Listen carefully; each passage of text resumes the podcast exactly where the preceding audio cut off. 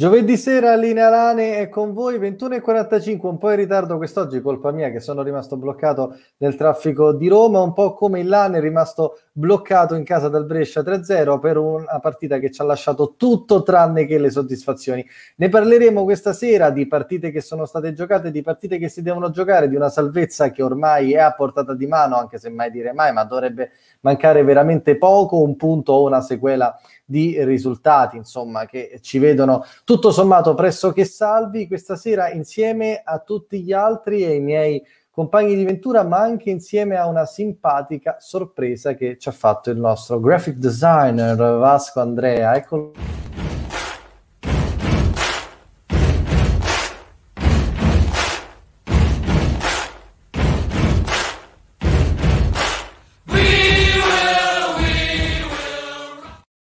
E così, giusto per ricominciare con un po' di cazzeggio aggiuntivo, formazione tipo e si riparte l'inelone giovedì, ripeto, lieve ritardo, ma noi non ce ne frega un cazzo perché noi tanto internet è bello anche per questo. Ciao Ste, ciao Marco, ciao Adale, un Ale che ha voluto ritoccarsi per l'occasione perché insomma è convinto la salvezza a portata di mano, mi sempre voglio... un bell'uomo però, eh.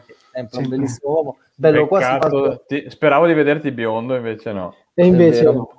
Bello quasi quanto per Giuseppe Maritato, quasi però, non siamo ancora a quei livelli, però ci sta la possibilità di, di arrivarci, mentre invece Stefano come al solito guarda in giro. Ragazzi, datemi un parere su queste due partite che abbiamo giocato. Mm, Entella vinta male, Brescia persa malissimo. Chi vuole partire a fare, a fare Parto- un po' di... io, Vai, è piaciuta- vai, in onore della tua nuova capigliatura, vai. Esatto, mi è piaciuta più Brescia che Entella, se devo dire le- come partita, nel senso che quella, con l'Entella è stata veramente dura da vedere fino alla fine come partita, purtroppo ringraziamo la Serie B per gli orari che, che ha scelto, è stato anche con il Brescia semplicissimo rivederla poi in differita dopo, sempre sapendo già di aver perso 3-0 è sempre stato molto bello.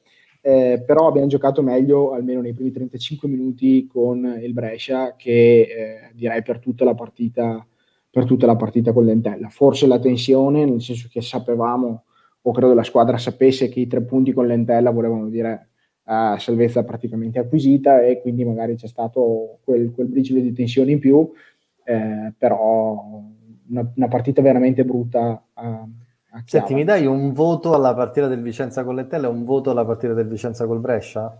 Come prestazioni ti do un Globale, cinque- sì, con un 5,5 con, con l'Entella e, e- forse un, forse un 5, un 5 con il, il Brescia. Come bellezza di partita invece è stata più bella con il Brescia perché c'era anche l'avversario, mentre con l'Entella l'avversario quasi non c'era. Un'Entella però che comunque non è che è venuto proprio a farsi la gitarella a casa, eh. comunque insomma ci ha dato del filo da torcere. Marco, che ne pensi? Sì, no, eh, po- poco da commentare positivo, eh, cioè, siamo scarichi sia fisicamente che mentalmente. È una squadra proprio che dà l'idea di aver staccato anzitempo, convinti che la salvezza ormai era raggiunta. Ness- cioè, sinceramente dopo Cittadella non pensavo arri- che arrivavamo a questo livello e a questo punto qua con la calcolatrice in mano, nel guardare i risultati degli altri, di, di sperare di fare un punticino venerdì col Frosinone salvo, cioè mh, una bella delusione sinceramente. Ste? Ma io salvo solamente eh, il fatto che abbiamo fatto tre punti, che adesso ce ne manca uno per salvarci, perché insomma è da Cittadella in poi che insomma il nostro campionato va avanti per inerzia e gran poche soddisfazioni, quindi insomma sono arrivato al punto di sperare di fare questo punto che manca e pensare già dalla settimana prossima alla stagione successiva. In realtà mi permetto di aggiungere che il nostro campionato non va avanti neanche di inerzia, perché tutto sommato abbiamo fatto tre punti con l'ultima in classifica e poi 0, 0, 0, 0. Insomma, delle soddisfazioni effettivamente piuttosto poche. Ma la domanda che vi faccio a voi tre, ma soprattutto a tutti coloro che si stanno connettendo a passare con noi nostri giovedì sera, e di questo vi facciamo veramente tanti bei cuori perché siamo molto contenti, vi chiedo, è un problema psicologico della squadra che si è sentita arrivata e quindi ha raggiunto il suo obiettivo? È un problema fisico che la squadra è arrivata in down fisico in questo finale di stagione? Oppure per un qualche motivo c'è stato un crash in cui sono emersi dei limiti, diciamo, forti della squadra. Oppure, ultima interpretazione, Ascoli è stato veramente un colpo molto forte, contraccolpo forte per la squadra che non si è più rialzata. Come la vedete? E questa è una domanda rivolta a tutti un, coloro che sono ovviamente sì, all'ascolto. Un misto di tutto quello che hai detto, sinceramente. Cioè, non, non, non, penso che sia una sola la, la, la, causa. Può essere che Ascoli effettivamente, per chi pensava di fare i playoff, sia stata proprio la mazzata, ok, chiuso il discorso, fine. Eh, però cioè, dobbiamo guardare anche che abbiamo sempre avuto tanti giocatori a mezzo servizio, anzi forse anche un quarto di servizio, e quasi sempre i più forti che avevamo. Eh, c'è, c'è, chi ha dovuto correre tipo Giacomelli per un periodo tantissimo, cioè sono tutte cose che alla fine le, le, le paghi, cioè siamo arrivati sia fisicamente sia psicologicamente scarichi. E per fortuna con i punti sufficienti per salvarsi, perché sennò oggi faremo altri ragionamenti. Ale? Io invece sono abbastanza mh, convinto del fatto che la squadra eh, sia povera eh, in gran parte degli elementi a livello tecnico, proprio come capacità tecnica eh, di fare gioco. A dimostrarlo è che credo siamo ultimi in Serie B per dribbling riusciti, eh, anche a livello di accuratezza dei passaggi non siamo tra le migliori squadre. Eh, questo per tutto il campionato ha, è, stato, è, stato, nascosto da un grandissimo lavoro eh, in termini di voglia, di determinazione, di abnegazione eh, fatta da tutta quanta la squadra ha risultato raggiunto eh, a Cittadella la mancanza anche degli unici elementi più tecnici della squadra che sono alla fine eh, Dal Monte e Meggiorini, ha unito a secondo me un rilassamento generale ha portato a, a quella che è la situazione, la situazione attuale. Nel che io li vedo veramente mh, più come un discorso di testa che come un discorso di, di gambe che non, che non, girano. Poi magari c'è anche, una, c'è anche quel certo. fattore però lo vedo più di poi teniamo presente anche che alla fine il livello della Serie B si sa che è piuttosto livellato. Ora abbiamo giocato contro l'Entella, abbiamo giocato contro il Lecce, abbiamo giocato contro il Brescia in tre partite. Abbiamo giocato quindi con una squadra che lotta per entrare ai playoff, ma che comunque stata sempre in mezzo alla classifica. Abbiamo giocato contro la squadra che è sprofondata in Serie C senza scusante alcuna e contro una squadra che si sta giocando la promozione diretta. Le tre partite, tutto sommato, non sono state così dissimili, se le andiamo ad analizzare. Ora, sì, abbiamo perso 3-0 di qua, 2-1 di là, però le trame di gioco che si sono viste sono state più o meno le stesse, varia veramente poco. Quindi quello che ci si chiede è, in una Serie B che comunque è estremamente livellata, ma anche a livello di punti, se vogliamo andarla a vedere, le squadre che si stanno giocando la Serie A distano 12 punti, quanto siamo da 48 a 60, cioè sono 20 punti da cioè, noi che ci dobbiamo salvare a una squadra che sta lottando per la Serie A è pochissimo, sono poche partite. Allora, quello che fa differenza forse è veramente l'aspetto psicologico di Grinta o forse la coesione di squadra. Allora, altra domanda, e qui mi rivolgo prima a Stefano, ovviamente a tutti coloro che sono all'ascolto, e poi magari andiamo a vedere un pochino quello che è emerso dalle partite precedenti e da quelle due che ci aspettano. Mister, ha responsabilità, che tipo di responsabilità può avere in questo finale di stagione oppure è esente perché la squadra ha staccato, ma se ha staccato dipende anche da lui, non dipende da lui? Ste, vai tu. Beh, per me il mister ha sempre una responsabilità, insomma, che poi non sia, come dire, l'unica spiegazione del perché siamo in questa situazione è indubbio, secondo me. Però chiaramente, cioè, ehm, preso atto che magari di Carlo si aspettava delle altre cose, non è stato neanche in grado di prendere quelle decisioni o comunque creare quella coesione per far superare il momento difficile e insomma farci andare oltre. Quindi secondo me eh, sono delle responsabilità più che tecniche, sono proprio mh, gestionali. Di, sì, esatto, così di saper mantenere un certo tipo di grado di attenzione, di spirito e forse è questo che magari era la qualità, no? È stato quello che Di Carlo è riuscito a fare meglio durante la stagione, come diceva Ale, perché abbiamo sopperito tantissimo con lo spirito di squadra e il gruppo ha dei limiti tecnici evidenti, ecco, forse questo non gli è più riuscito in quest'ultimo periodo a Di Carlo. Tra l'altro la conferenza di Mimo sarà una delle tematiche che vogliamo affrontare quest'oggi perché ha lanciato degli spunti interessanti che danno luogo anche a diverse interpretazioni. Ale, stai per dire? Se posso darti un dato relativamente a questa cosa qua,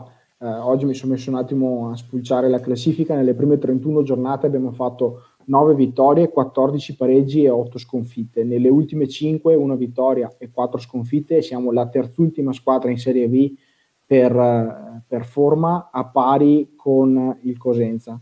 E, e, l'altra cosa è che ci siamo trovati nelle prime 31 giornate 18 volte in svantaggio, quindi eh, 18 volte in una situazione in cui eravamo sotto di un gol e a fine partita ne abbiamo recuperate ben 10 di queste 18 occasioni. Tanto, nelle, ultime 5, sì, nelle ultime 5 partite 4 volte andati in svantaggio, mai riusciti a recuperare, a rimettere in piedi la partita sinistramente Brescia ha somigliato molto a Reggio 1-0, 2-0, partita chiusa, non, non, non, abbiamo mai dato l'impressione di poterla riaprire e, e riprendere. Effettivamente, come hai detto tu, è stato proprio un po' la caratteristica di questa squadra. A me vengono in mente due partite in particolare. Pordenone all'andata, la, la seconda partita, dove in realtà non avevamo ancora fatto un gol, quindi di conseguenza, e invece l'abbiamo recuperata bene, ma poi soprattutto Ferrara con la spalla in casa nel girone di ritorno. 2-0 alla fine del primo tempo, siamo dati per spacciati, entra dal monte, spacca la partita, la pareggiamo 2-2. Le immagini sono impietose, è anche vero che comunque abbiamo avuto una grande occasione con Meggiorini e quant'altro, ma quello che ha colpito non, è, non sono stati tanto i primi 35 minuti dove si era giochicchiato, come anche con Lecce. Quello che ha colpito è stata la totale arrendevolezza subentrata sul 2-0, oltre alla follia proprio de- del sì. 2-0 che non ho capito se Cappelletti è scivolato oppure ha avuto un attimo un raptus di follia, ha fatto un fallo che, cioè, nel senso, imbarazzante. Eh, detto ciò, su Brescia ci sono delle particolarità che vuoi, che vuoi analizzare, qualche chicca che vogliamo andare un po' a vedere sia sulle azioni che altro? Beh, abbiamo, visto che abbiamo gli highlight sotto mano, facciamo vedere eh, le occasioni dei gol. Eh, intanto qui purtroppo la Serie B non ha mostrato l'occasione di Meggiorini, che era l'occasione più grossa che abbiamo avuto, e se fosse entrato quel pallone lì magari avremmo visto una partita diversa, perché sono convinto che il morale per questa squadra in questo momento è tanto. Facciamo un minimo di analisi di come si svolge l'azione eh, del primo gol si è parlato tanto di 4-2-3-1, no? Um, è arrivata anche una domanda a riguardo, infatti esatto, magari... Esattamente, no? Con il regista in mezzo la cosa sarebbe cambiata? Io non credo, perché adesso lo vediamo qui in velocità normale poi lo fermiamo nel, nell'altra inquadratura dove si vede bene. Alla fine mh, non è tanto la mancanza, secondo me, del centrale, ma il movimento eh, di tutta la difesa che non ha la stessa convinzione. Si vede bene eh, che noi partiamo con un 4-4-1-1 mascherato con Giacomelli molto basso e i, i due centrali. Qui c'è una palla scoperta che va alta, si stacca, come vedete, Bruscagin lasciando l'uno contro uno di Padella sul colpo di testa. Qui così Cappelletti è ben attaccato al proprio uh, ad Aie, che era il, il, proprio attaccante. Quello che non capisco, eh, secondo me, qui vediamo Bruscagin che fa una scelta particolare, va a chiudere questo uomo, ma lasciando completamente libero Biarnason non so se confidando nel recupero di uno tra Pontiso o Barlocco, forse questa è una scelta sbagliata, individuale, e, e poi c'è comunque qualità negli uomini del Brescia per sfruttare l'occasione, fare uno scambio in velocità e andare a portare. Possiamo tornare un secondo sul fermo immagine, proprio quello lì dove Io si ancora vede... non ho capito se è una somma di errori dei singoli o se è proprio diciamo, una situazione difensiva gestita in maniera corale okay. male. Qua lo schema si vede perfettamente. Noi abbiamo quattro difensori in linea, ognuno con un rispettivo marcatore. Adesso sarebbe bello avere il puntatore per poter disegnare, sì, però sì. è evidente. Ehm, e praticamente abbiamo invece la diagonale del centrocampo, perché vediamo Giacomelli che, che, che sta basso. Allora, la domanda che faccio io dal solito avvocato del diavolo è ma con la centrocampo a 3 non avremmo avuto un uomo in più per poter coprire determinati eh, palle eh, vaganti perché se Rigoni si mette lì come sta caso, di solito. in questo caso di stavo proprio per dire Rigoni sarebbe stato proprio sulla lunetta sulla lunetta dell'area eh. esterna in, questo, in, questa, in questa azione qua. Anche perché se guardiamo bene siamo 4 contro 4 cioè siamo 4 sì, contro sì, no, 4 sì, ma non è proprio benissimo perché dovremmo essere almeno uno in più, cioè nel senso siamo 4 contro 4 davanti, dav- davanti alla porta. Mh, mm, comunque, comunque, l'errore individuale è palesemente, si può tornare ancora indietro perché secondo me di questo è veramente... Esattamente, stavo proprio andando a verificare quello. Al di là della scelta appunto che... No, nel primo lascia... movimento, nel primo movimento. Se noi andiamo a vedere proprio, si vede la partenza di Broscagin che in ritardo, se riesce a tornare un filino indietro, che in ritardo perde lo stacco aereo e di conseguenza libera, libera totalmente Ma è, è Cap- Cappelletti va sullo stacco Guarda, aereo? No Cappelletti ecco chi è? eh, Cappelletti Padella, Madonna. Padella ecco, l'errore è di Padella secondo me su questo perché uh, perde il contrasto. Il... Sì, diciamo che c'è una cattiva gestione in generale perché così forse Bruscheggini fa una scelta magari sì. non, giustissima. In generale, no, però si è ritrovato due contro uno. Si è ritrovato due sì, contro uno. Sì, è vero anche questo. È vero anche questo. Ma, eh, cioè, discorso tutta... che forse ci sarebbe stato Rigoni, non lo so perché è anche vero che è molto basso eh, Giacomelli. Se avesse giocato eh, Rigoni, sì, ma è largo e non rientra mai. È largo e rientra mai nell'azione. Se guardate sì. i due centrocampisti, non rientra eh. nessuno nell'azione, eh. cioè restano no, tutti infatti... fuori. E quindi cioè, è un 4 contro 4 che poi, poi c'è da Riva che è penultimo uomo. Eh, cioè, alla fine è diventato non solo un 4 contro 4, ma saltandoti gli uomini non è rientrato nessuno, dopo fra un attimo è diventato 2 contro 3. Sì, è sì. vero. Io, io, credo che lì un difensore in più in mezzo, in mezzo al ca- in mezzo, scusate, un centrocampista in più in fase difensiva avrebbe potuto aiutare a tappare il buco. Eh, però poi tanto alla fine con i se e con i ma non si va da nessuna parte, per carità. In ogni caso la domanda che viene fuori è un po' questa. Ce la fa Luca, ora è un po' sommersa, però dice, secondo voi cosa aveva in mente Di Carlo schierando il 4-2-3-1 contro il Brescia? Ed è effettivamente quello che più o meno ci siamo chiesti tutti quanti. Che Io poi appena, l'ho vista, appena l'ho vista mi aspettavo un Dariva che facesse più da raccordo tra la tre quarti e il centrocampo, però vedendo proprio l'azione qui del, del gol che abbiamo preso, cioè si vede, tornando indietro un secondo, che Dariva è il penultimo uomo, quindi in una posizione Tantissimo. molto avanzata. E quindi sì, diciamo con il senno di poi è stata probabilmente una scelta molto azzardata, molto. Bastava Beh, metterlo... Tutto 3-4 metri indietro come posizione in campo. Comunque, secondo me, prendere un gol così con difesa così schierata anche il centrocampo è gravissimo.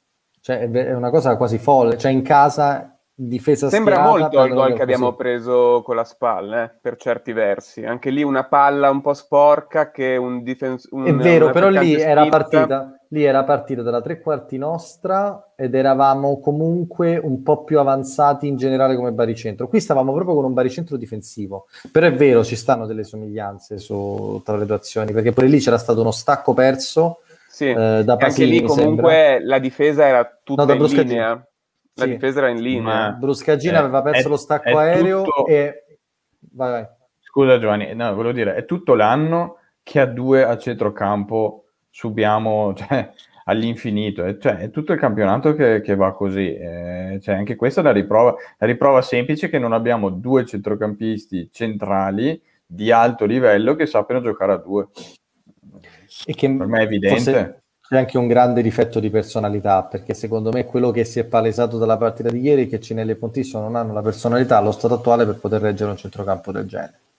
Poi non so, cioè da quello che. Ma che forse solo Agazzi è in grado di giocare a due, però insomma non è un fenomeno neanche Agazzi, sinceramente.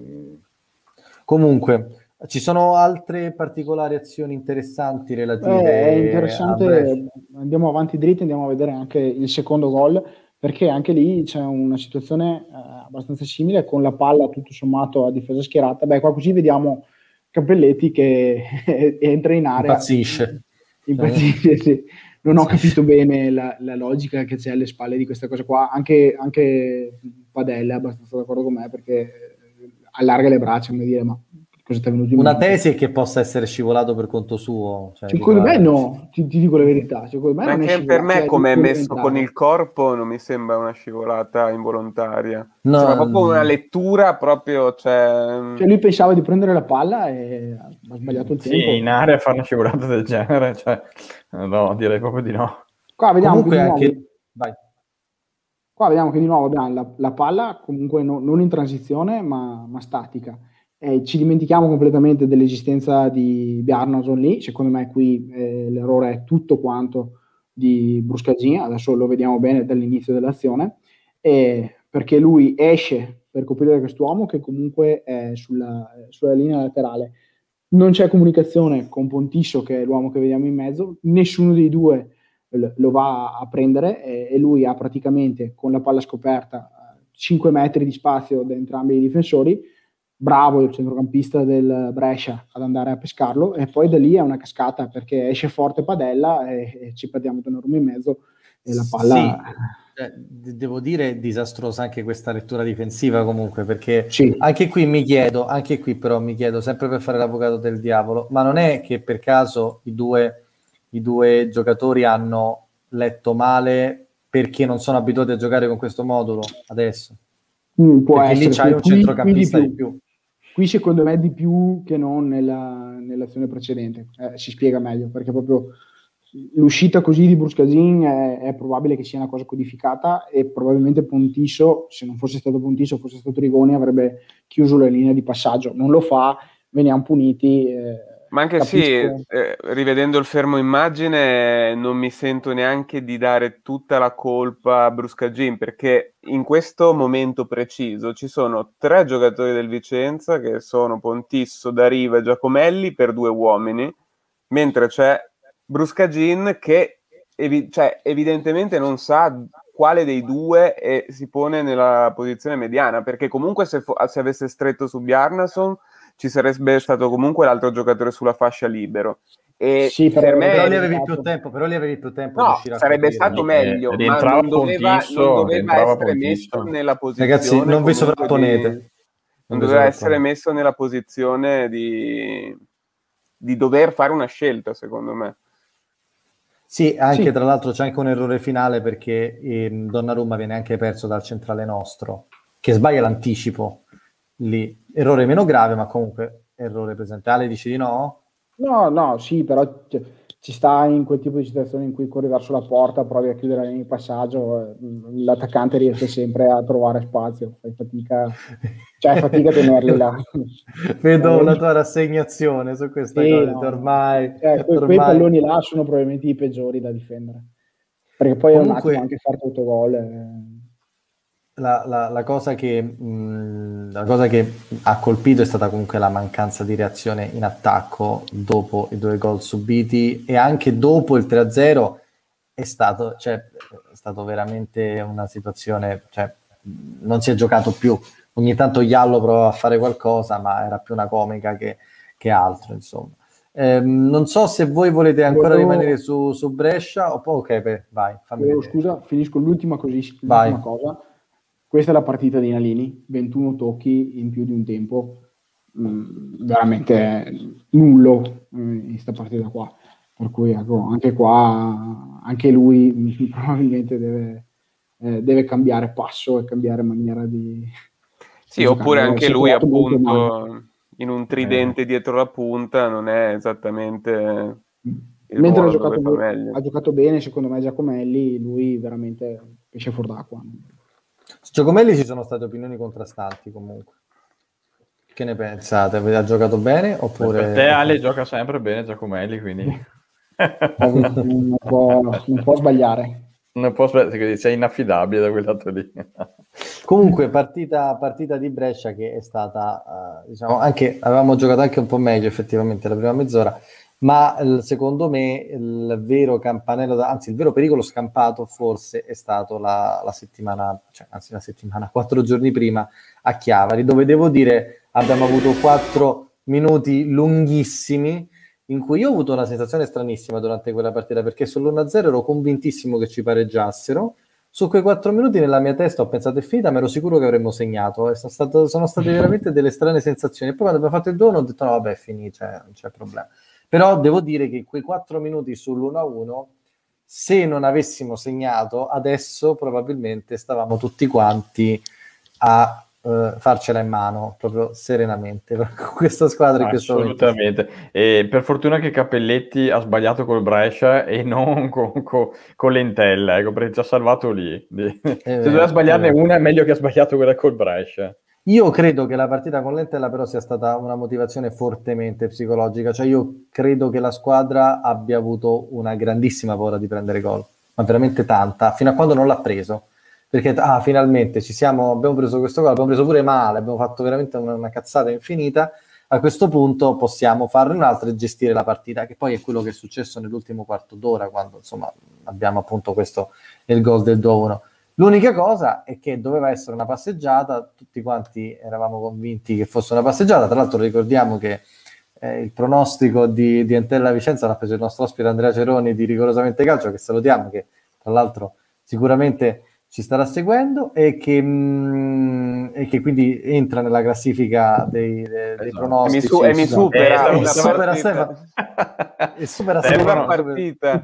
Esatto, raggiunge Alessandro, supera Stefano, però insomma eh, si piazza bene, va detto, e, ehm, e comunque in realtà abbiamo, l'abbiamo faticata veramente tanto. Anche qui, motivo psicologico come ritengo io, oppure squadra morta, sfinita, che non ne ha più o quant'altro, perché abbiamo giocato veramente male. Quelli retrocessi sembravamo noi, non loro.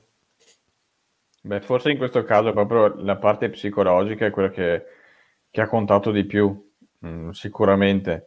Mm, però insomma, cioè, pretendevamo qualcosa in più perché per quanto la buona volontà dell'Entella, eh, insomma, ehm, non, cioè, almeno partire forte subito, forse la semplificavano anche per loro la partita. Se partivi in un certo modo, li mettevi subito sotto e facevi capire da che parte andava, invece così ci siamo sudata fi, fi, fino in fondo. Io sull'1-1, sinceramente, ho detto: ecco, è fatta, non ci pensavo più.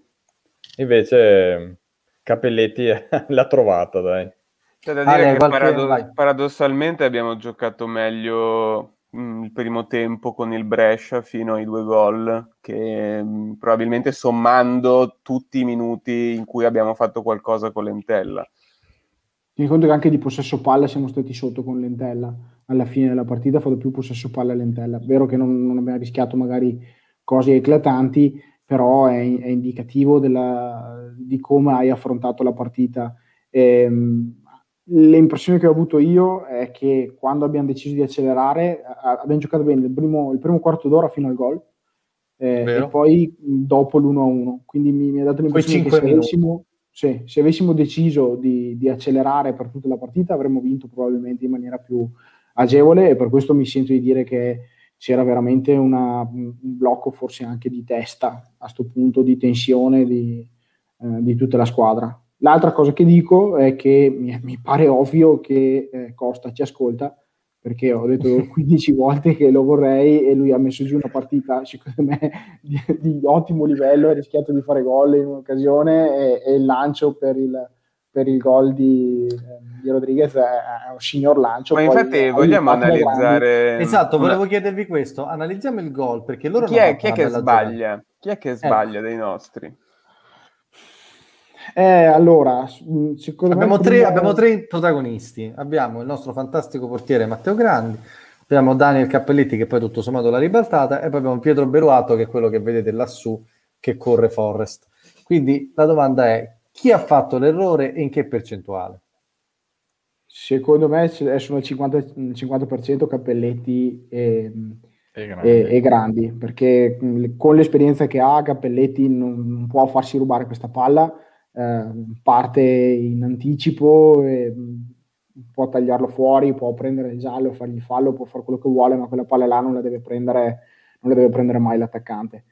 Dopodiché, Grandi è penso in Serie B sia credo il primo o il secondo portiere per numero di uscite di questo tipo, cioè no, non sbagliate, ma in generale. Infatti, so io, cioè, uscite a cazzo il numero uno. No, numero uno. Tentate, ma uscite tentate così ne, ne ha fatte eh, diverse. Qui la fa male, secondo me, cioè, c'è, poco da, c'è poco da dire. Mi sembra mi ricordo, che ricordo... Neuer era un'altra cosa.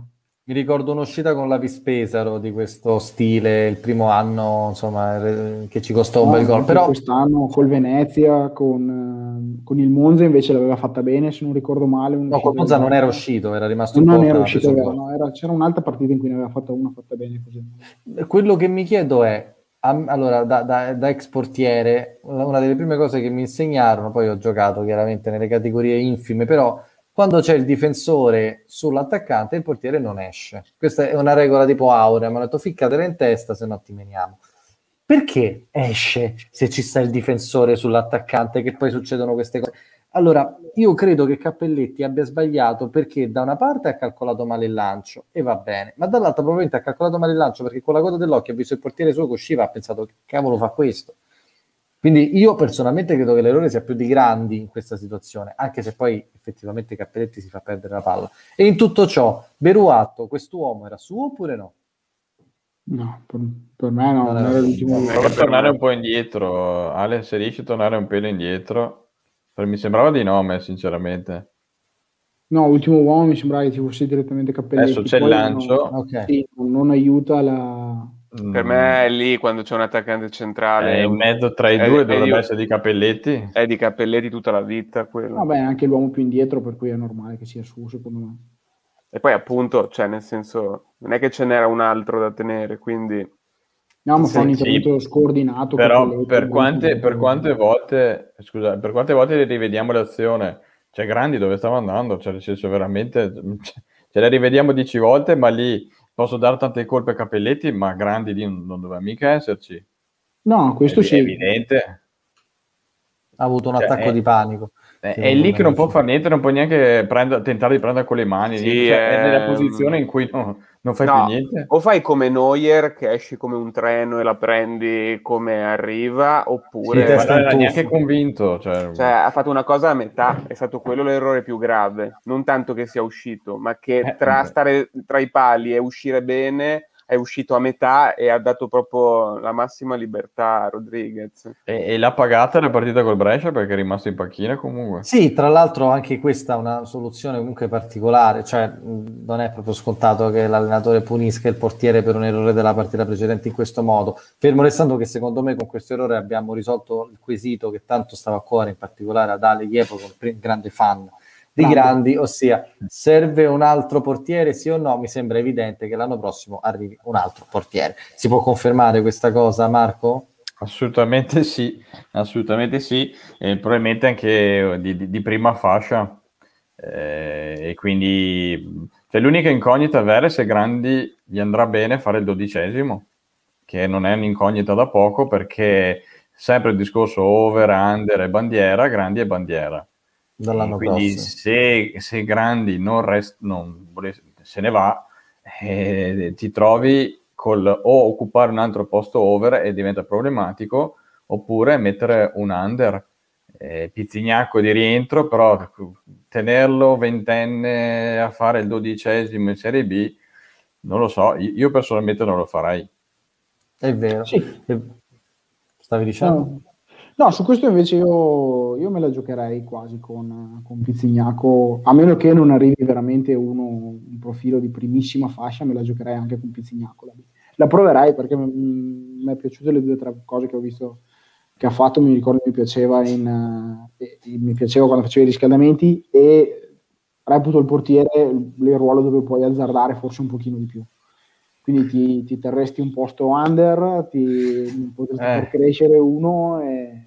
No, cioè se punti ai playoff, se punti ai playoff te parti con Pizzignacco e Grandi, cioè nel senso come due portieri o, eh, o Allora, no? mh, il discorso qual è? Se devo prendere Paleari sono d'accordo con te, eh, che allora sì, prendo Paleari e mando, e mando Pizzignacco a fare fare di nuovo il primo da qualche parte, però lo devi mandare in C perché in B comunque non c'è, non c'è spazio. Se invece dovevamo prendere il, un simil grandi, e allora tanto vale che me la gioco, con, me la gioco col, col mio e, e, vediamo come va. Comunque fai abbastanza, cioè voglio dire, c'è di peggio, preferisco che prendano un centrale forte, un centrocampista forte, Perché se prendiamo Paleari per poi prendere un centrocampista che è mediocre perché i fondi sono una, una risorsa finita e, e, e vanno via in tanti per Paleari, no, piuttosto me la gioco con, con Pizzignaco. Sì, è anche vero che se devi prendere un simil grande a quel punto ti tieni grandi che giocatore bandiera, cioè a quel punto eh, però fai tipo un altro tipo di valutazioni da questo punto di vista. Prima di andare a vedere, eh, visto che siamo entrati un po' nel tema mercato, prima di andare a vedere il Frosinone che ci attende domani con la speranza di fare questo benedetto punto e fa- rifacciamo anche una volta per tutte tutti i conti sulla salvezza del Vicenza, che poi tutto sommato sono abbastanza eh, facili. Vogliamo un attimino dire quelli che sono i rumors di mercato? No? La settimana scorsa eh, avevamo parlato di ehm, Pizzignacco appunto che per, come abbiamo detto adesso per, andrà a fare il ritiro. Eh, ma in difesa si parla di un nome in particolare. Marco abbiamo qualche news a riguardo? Sì, mh, mm, allora eh, è già da gennaio comunque che se ne parlava. Comunque da Ascoli parlano mh, mm, che siamo molto interessati a Brosco. Ehm, mm è già, non è un nome nuovo perché già a gennaio se ne è parlato. Brosco va in scadenza qui a giugno, ha una, comunque mh, cioè, ha una mezza parola anche con l'Ascoli che sono d'accordo di risentirsi probabilmente a salvezza acquisita perché l'Ascoli gli manca che, anche loro pochissimo, eh, però, però sì, insomma, sono lanciati, sono molto più lanciati di noi. Ecco, io se fossi ah, sì, vabbè, un tifoso delle Ascoli sarei quasi più, più tranquillo. Insomma, eh, de- detto questo, non farei a cambio io, onestamente. No, no, a, cambio, io. a cambio no, a cambio no. Però insomma, diciamo, rispetto a cinque partite fa, diciamo che sono molto più sereni. Ecco, sì. mettiamola così. Mettiamola ci credono, eh, ci, ci credono. E, ehm, sì, comunque, cioè, nel senso, si è parlato a lungo, Magallini ha parlato a lungo con l'entourage di Brosco e da, da, Ascoli pare che siamo molto molto vicini. Non vuol dire che, che è chiusa con Brosco, però i rumors dicono questi, come il rumor comunque di Padella che, che resta, che non, non, si è... Resta? No, no, che resta lo stesso ah, l- okay. i discorsi che, po- che, possono fare l'inverso, come si suol dire. E quindi non Padella è, non è... potrebbe, potrebbe sì, tornare non c'è la certezza ancora. Padella ha detto che comunque vuole parlare con la società a salvezza raggiunta, quindi fra un paio di partite, e quindi non, è, non, non do così per scontato che resta, che resta Padella. Quindi potrebbero arrivare Brosco dall'Ascoli, dare Padella, oggi era uscita anche eh, su, su, Triveneto una voce su Pellizzer che avrebbe tra l'altro la caratteristica di essere un giocatore bandiera perché ha giocato per quattro anni nel Bassano Virtus, gio, giovanili compresi, per poi appunto la sua traiettoria di onesto difensore di Serie B, si è fatto anche qualche, se non, se non ero qualche playoff col, col Cittadella e poi appunto capitano attualmente dell'Intella, un profilo interessante. Um, in tutto ciò non so se Ale ha qualcosa su Brosco, così glielo chiedo perché uomo da mille sorprese magari qualcosa ce l'ha, non lo so. Qualcosina, vado a ravanare nell'archivio. Sì, in realtà ci sono un po' dei, esatto. Inter- di commenti interessanti. Devo dire, c'è, c'è una domanda. Ecco, eh, avevo detto che ci stava seguendo, ci stava seguendo, vedi? Eh, eh volevo detto. i complimenti per il pronostico. È vero, volevo esatto, i complimenti per esatto. il pronostico. Bravo Comunque, Andrea. Bravo io tiro giù una domanda importante sulla conferenza stampa di oggi, che è il prossimo argomento che andiamo a trattare. Prima volevo un attimino terminare il discorso, il discorso mercato, se Ale ci ha trovato appunto questa cosetta sì. su Brosco. Allora. Intanto interessante anche il commento di Tommaso che dice Cappelletti ha una velocità negativa, se lui scatta ma in realtà rallenta, cioè un po'... Comunque, è già, la, già la, più volte ci ha dato modo di avere questa sì, sensazione. Devo dire, devo eh. dire, dalla prima giornata del campionato, da quando si è fatto bruciare da Bocalon, da, da Bocalon, Bocalon in velocità, comunque il tema della velocità dei centrali è emerso, perché contro l'Entella io vedevo i nostri scattare, gli altri che invece passeggiavano gli davano una pista infinita. Questo forse l'anno prossimo un centrale che è in grado di correre i 100 metri in meno di 20 secondi, forse sarebbe opportuno farli. Vai Ale, dimmi tu. Allora, ho tirato giù un po' di dati su Brosco, Pellicer e vediamo un po' cosa Chi vorrebbe dire andare ad inserire pam, pam. Di, di, giocatore. Cominciamo con Brosco. Eh, allora, eh, quest'anno è aggiornato all'ultima partita perché sono dati della settimana scorsa. Questo è un confronto con Cappelletti, vediamo che a livello di statistiche su quella che è la parte di difesa mm, sono due giocatori abbastanza sovrapponibili. Eh, quindi cosa vuol dire? Eh, sì, un giocatore molto, eh, molto solido, però 30 anni eh, non porterebbe, secondo me, un miglioramento sostanziale a quella che è la situazione attuale della difesa. Eh, quindi non, non, lo vedo così, eh, così, un passo avanti rispetto a Cappelletti. Se andiamo un po' a più fisico, come... un po' più fisico di Cappelletti, sì. a 6 cm di più. Okay. Se, andiamo a vedere, se andiamo a vedere Compagini, eh, ancora meno, sono praticamente due giocatori quasi completamente sovrapponibili. Lo stesso gioco l'abbiamo fatto anche con Pellizer, l'abbiamo questa volta invece ehm, sovrapposto con Padella e vediamo che Pellizer sì, un giocatore più tecnico, paradossalmente se, se, vi ricordate il primo video che abbiamo mostrato la settimana scorsa di un suo meraviglioso lancio da destra a sinistra sbagliato di appena 40 metri. E, e di se, tutte le larghezze del campo. Guarda sì, quello lo vorrei riprendere se lo hai lo vorrei riprendere perché è la prima cosa che ho pensato quando ho visto Pellizzero oggi.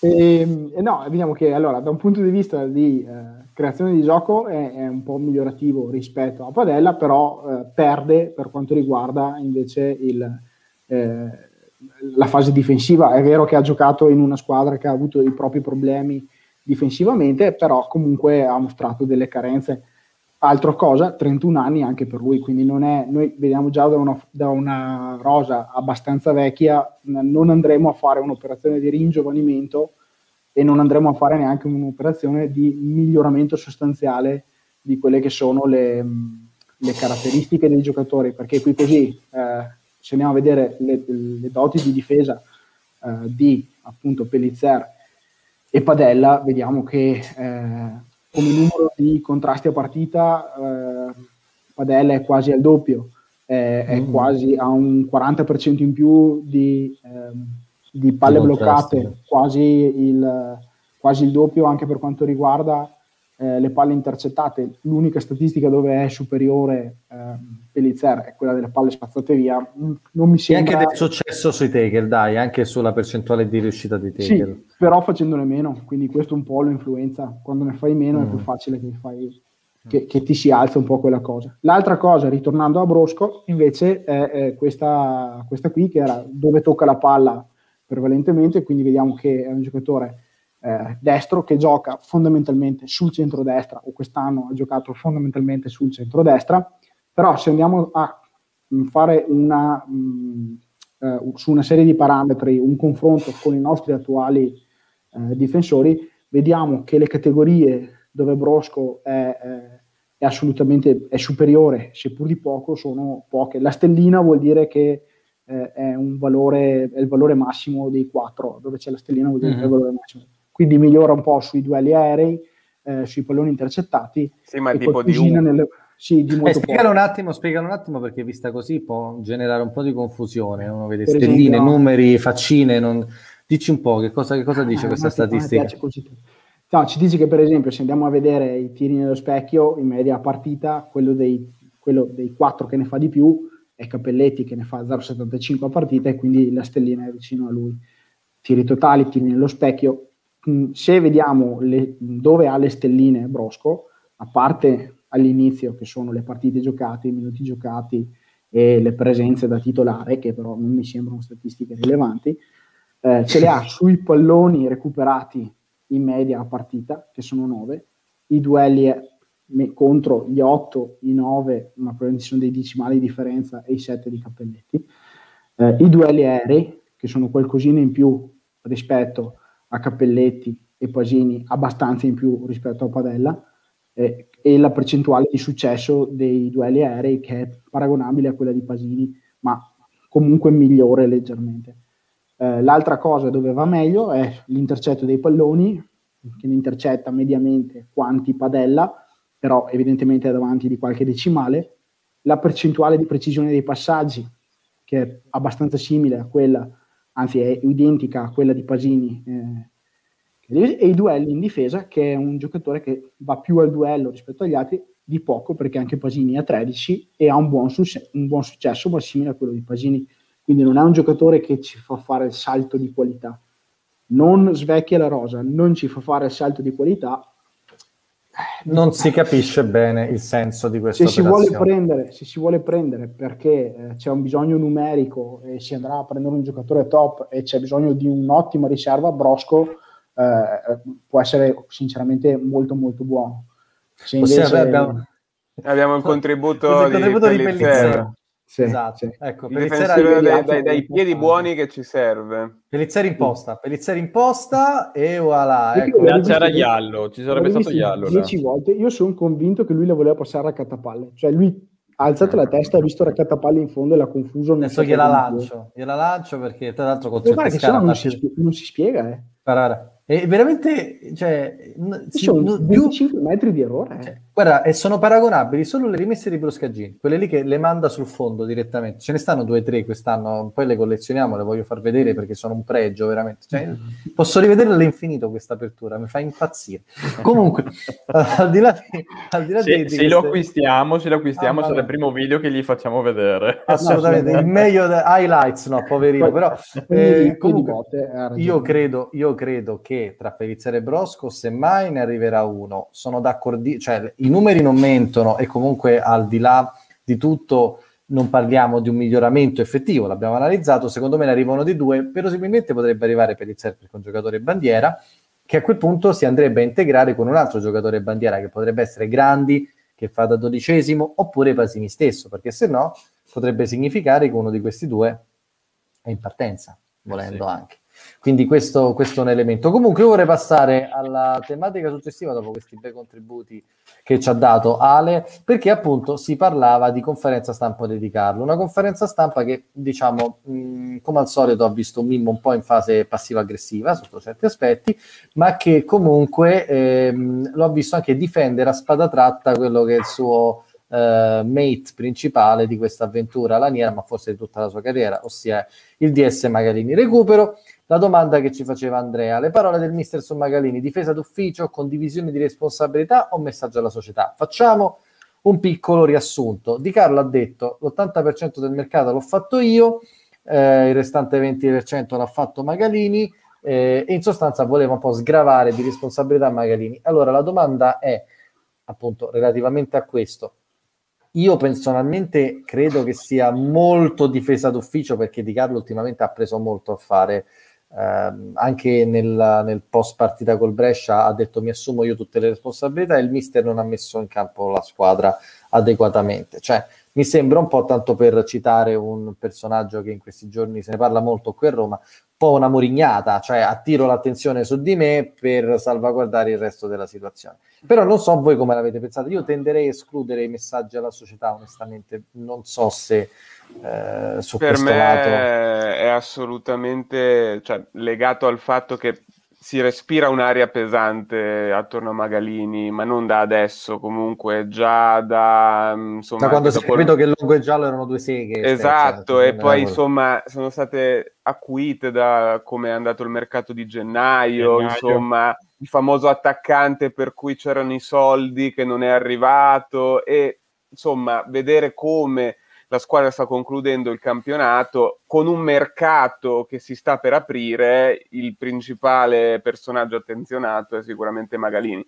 E per questo motivo qui, secondo me, Di Carlo e insomma tutto lo staff, la società ha percepito un po' quest'aria pesante e il suo modo per, come dicevi tu, Giova, attirare l'attenzione su di sé e toglierla da Magalini.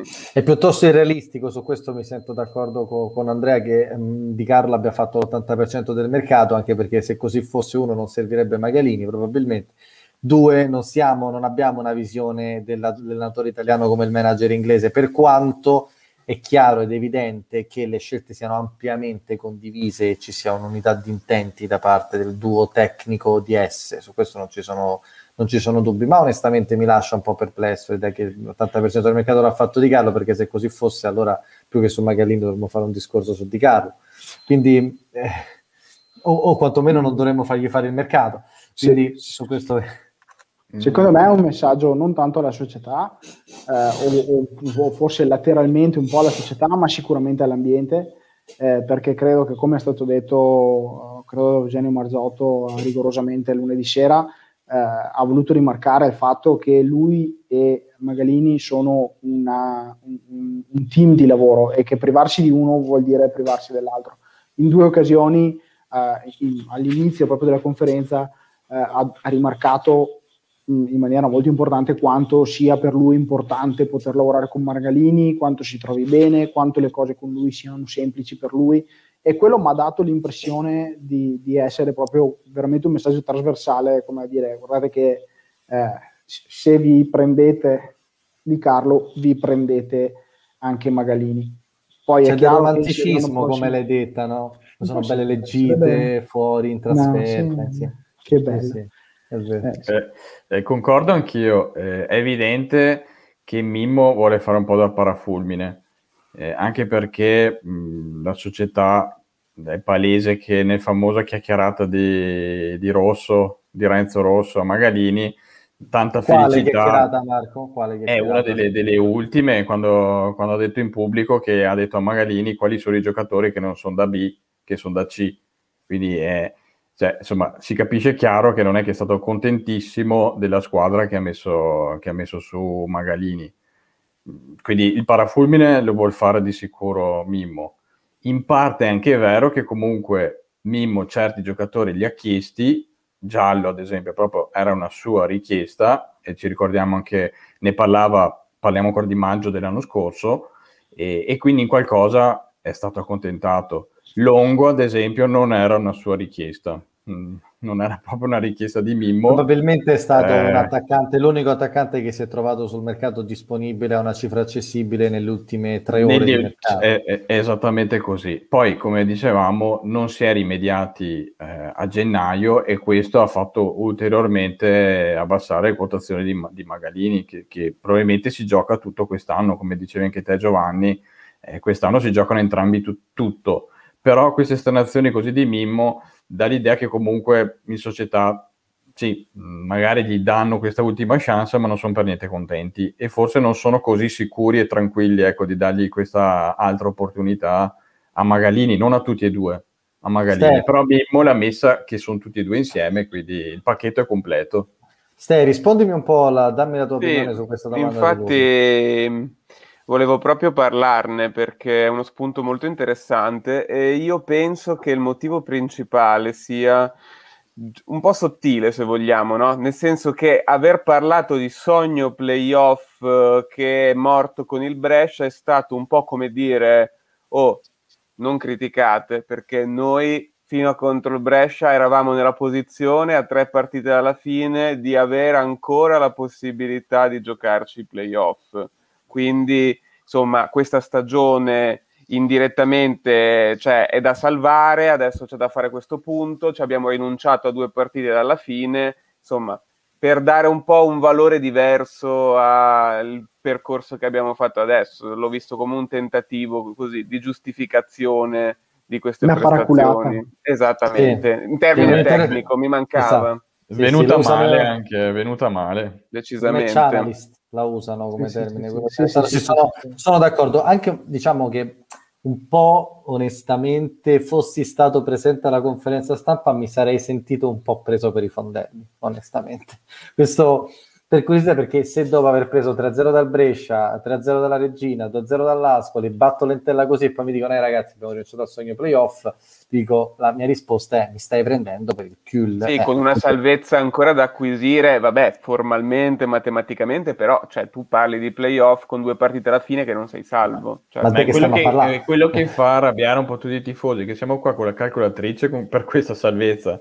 Un mese fa eh. ci bastava un punto, cioè nel senso è da un mese che siamo qua con la calcolatrice in mano a fare i conteggi, guardando i risultati degli altri, perché ormai il risultato nostro non lo guardiamo neanche più. Esatto, eh, ma cioè, stiamo guardando gli altri. Nel momento in cui noi stiamo con la calcolatrice in mano per vedere la salvezza del Vicenza, che mi si venga a dire abbiamo perso il sogno playoff, onestamente ribadisco quanto detto prima. Detto ciò, prima di passare a vedere quello che ci aspetta domani a Frosinone, qui nelle terre razziali, eh, rivediamo un attimino quello che serve al Vicenza per salvarsi. Se ne è parlato in ogni dove, in ogni lago, è quello che vi pare, però è giusto dirlo. Allora, non so se volete fare voi la rassegna di quello che deve succedere, se no la faccio io. Quindi ditemi un po'. Eh, vabbè, la faccio vai io. Tu, vai, vai. Vado, vado io. Allora, il Vicenza per salvarsi basta che fa un punto col Frosinone o con la Reggiana. Qualora il Vicenza riuscisse a perdere entrambe le partite, sia domani che lunedì con la Reggiana, impresa difficile ma non impossibile per gli uomini di Di Carlo, allora Cioè, ah, possiamo aggredirla. possiamo aggredire il playout. Allora, per, affinché il Vicenza vada al playout c'è la necessità dei seguenti risultati concomitanti. Il Pordenone deve battere il Venezia e battere il Cosenza, in tal modo ci scavalcherebbe.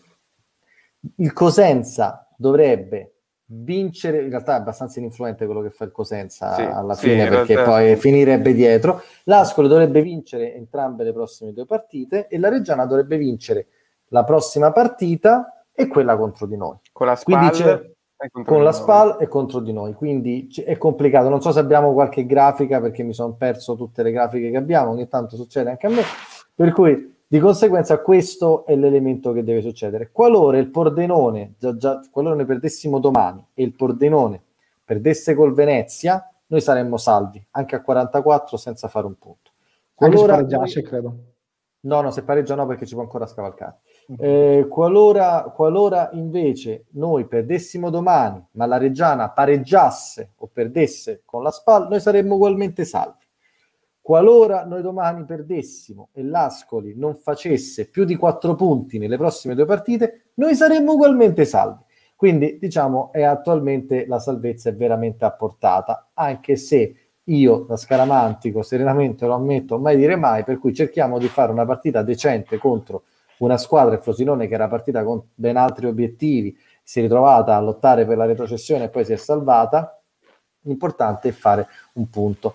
Zoomiamo un pochino, questo è sostanzialmente la grafichetta con i colori belli, perché poi tutto sommato ci piace anche avere una nostra cromaticità. Zoomiamolo un guarda, pochino guarda, perché guarda che bei colori. No, perdiamo, perdiamo, la vista. Io già ce n'ho poco, oggi ho le lenti.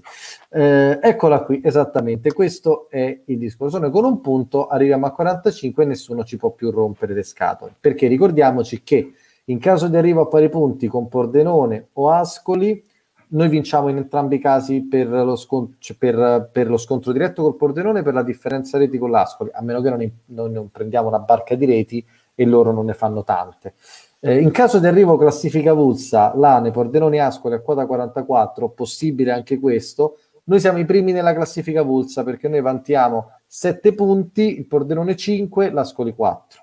Quindi devono veramente incasellarsi una serie di risultati molto complicati eh, affinché noi appunto riusciamo a giocare il play-out, che sarebbe l'unica soluzione possibile contro la Reggiana, se non erro. Sì. E quindi di conseguenza, eh, tra l'altro ci arriveremo dopo aver perso l'ultima con la Reggiana, in una situazione veramente praticamente quasi alla Quentin Tarantino, eh, però è un'ipotesi decisamente remota. In ogni caso, noi con un punto domani col Frosinone ci leviamo tutti questi pensieri, stiamo tranquilli e ce ne andiamo alla prossima. No, anche perché poi, sinceramente, non so voi, ma io eviterei di salvarmi da quintultimo solo perché ho 5 punti di vantaggio. A sulla... me basta che ci salviamo per come si è messo. Sì, come... però è brutto da eh. vedere così. A me pensare a Van de Putte nel playout con la Reggiana che perde palla sulla tre quarti di mi sparo, cioè non mi sparo. Quindi preferisco non Abbiamo una grande tradizione di play out perché sì, avete paura? Ci tengo a fare una piccola considerazione. Eh, vai, quando vai. avevamo rifatto lo stesso schemino contro il Cittadella noi avevamo una media punti di 1,8 Ah, sì. da 1,8 siamo andati a 1,2 possiamo ancora peggiorarla ecco la media punti. Quindi vero, il crollo è evidente cioè nel senso eh, i numeri sono questi però cioè, nessuno dopo Cittadella pensava di arrivare a questo punto qua, penso che non se l'aspettava nessuno e questa è la tabella. Eh, lo so, però purtroppo la Serie B è un po' mattacchione, quindi non la si deve mai sottovalutare. Ale, che cosa ci aspetta domani qui in Ciociaria? Eh, ci, aspettano, ci, aspettano, novità perché dopo la pausa eh, Grosso ha cambiato modulo, è passato al 3-5-2 eh, quindi difesa a 3, eh, Maiello in mezzo al campo che è un elemento di spicco secondo me nel centrocampo del Frosinone e poi ultimamente hanno giocato avanti due pennelloni eh, che sono Novakovic e l'impronunciabile polacco Prizmikne, credo che si dica così, credo lo chiamano O a casa. Dovrebbe essere oh, esatto. avrà un nome. e, ehm, eh, comunque due, due, giocatori molto molto uh, forti fisicamente, molto alti, eh, mi aspetto una partita comunque non troppo intensa, devo dire la verità. Mm, mi preoccupa un po' Novakovic, che è un giocatore che nonostante non dia grossissime spunti statistici incredibili, mh, le volte che l'ho visto giocare mi è sempre piaciuto perché pur essendo molto alto eh, è un giocatore che ama svariare all'interno del, all'interno del campo, è più una seconda punta che una prima, che una prima punta. Giocatore statunitense, tra l'altro, è sì. nell'orbita della nazionale USA. Sì, sì, sì, sì. E, e, tra l'altro si era anche parlato forse ad un certo punto di... Se ne, in realtà è nel taccuino, sembra essere nel taccuino. No, non mi dispiacerebbe, mi sarebbe comunque non un attaccante che fa questa grossima differenza, anche perché comunque 8 gol e 4 assist non è, non è male per lui. E, è una grossa incognita perché Grosso era partito molto male, adesso ha vinto le ultime due con questo cambio modulo, devo, dobbiamo, sarà tutto da vedere come, come andrà a finire in realtà io spero che Brighenti si metta la manina sulla coscienza. e anche Delia, dai. Anche Delia e i suoi, i suoi infortuni importanti. L'autogol ma... dell'1-1 sì. al 93esimo. Esatto, 93, cioè, sono attaccati alla radio, non vanno ai playoff e vabbè a questo punto allora, una volta si era scansato il Frosinone eh? all'ultima so. di campionato l'anno di Marino. L'anno di Marino, sì, che ci sì. segnarono, poi facciamo dono, arrivammo ai playoff terzi. in posizione terzi e poi si è visto come è andato. Ale, invece con eh, la Reggiana hai qualcosa in particolare oppure lì è inutile perché è l'ultima partita del campionato, quindi è proprio, cioè, sarà totalmente allo, allo sfascio? Perché o ci arriviamo da salvi e non ce ne frega più niente, o ci arriviamo da uh, non salvi e perderemmo malissimo. La Reggiana, è... la Reggiana eh... è l'ultima squadra in Serie B per tiri in porta, l'ultima squadra in Serie B, eh, il terzultimo attacco eh, di tutta la Serie B, ehm, una delle ultime squadre, se non ricordo male, anche eh, proprio per occasioni create. Eh, continua a cambiare tra difesa a 3 e difesa a 4. A me il Vini piace anche come, come allenatore perché lo vedo uno molto, molto sanguigno che veramente si sbatte con una squadra abbastanza scarsa e è inspiegabile come abbiano fatto a perdere con il Pescara perché hanno preso pali, hanno giocato bene, si è mangiato due gol a Carbo. Eh, veramente è abbastanza inspiegabile questa cosa qua eh, sinceramente mi auguro che arriviamo all'ultima partita nelle condizioni di poter dire vabbè non me ne frega niente, metto dentro mezza primavera che poi eh, sono ragazzi che se lo meriterebbero anche facciamo di giocare e, vediamo come va.